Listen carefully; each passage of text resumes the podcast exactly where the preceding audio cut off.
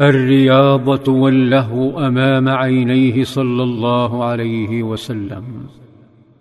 نادى القائد صلى الله عليه وسلم بطل الأمس سلمة بن الأكوع.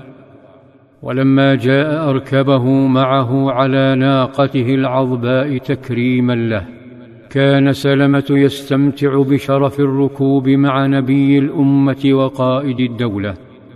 وكأنه لا يريد النزول لكن الله حباه بجسد غير قابل للتحدي وقد أزعجه صوت أنصاري خفيف ظل يصرخ في الطريق ينادي الجيش بأعلى صوته ألا مسابق إلى المدينة؟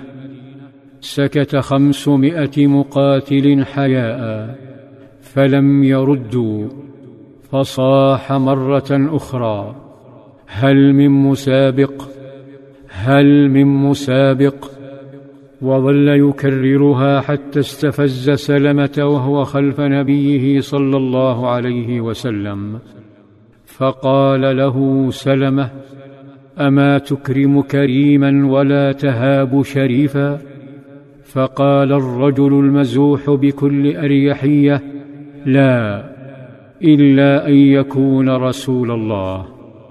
عندها شعر سلمة بحاجة إلى إسكاته فقال لنبيه صلى الله عليه وسلم يا رسول الله بأبي وأمي ذرني فلأسابق الرجل قال صلى الله عليه وسلم إن شئت فقال سلمة للرجل أذهب إليك.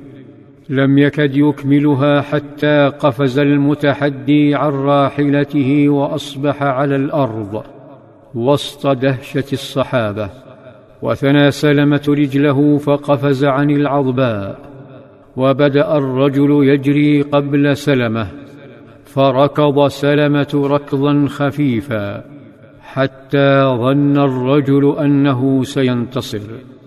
ثم أسرع سلمة حتى اقترب منه ثم خفف سرعته حتى لاحت بيوت المدينة.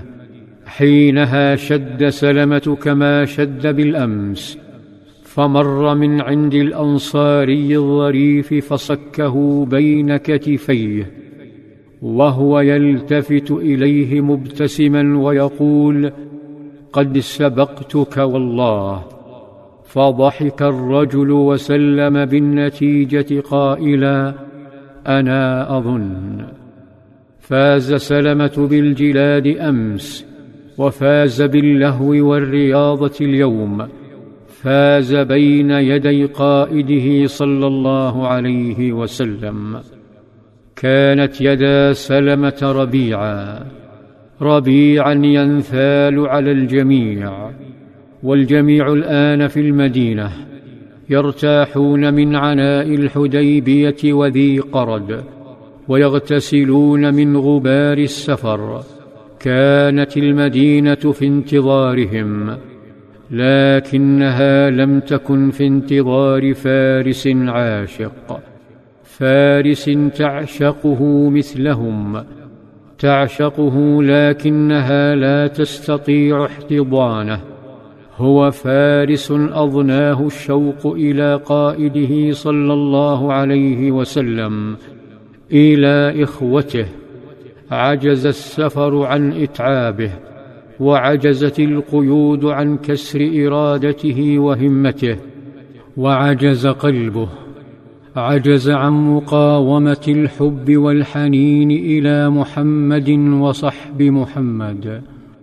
وصل هذا الفارس المغوار فغرز وصوله الألم في قلوب القائد وشعبه وأسال الدموع وأحرق الأكباد.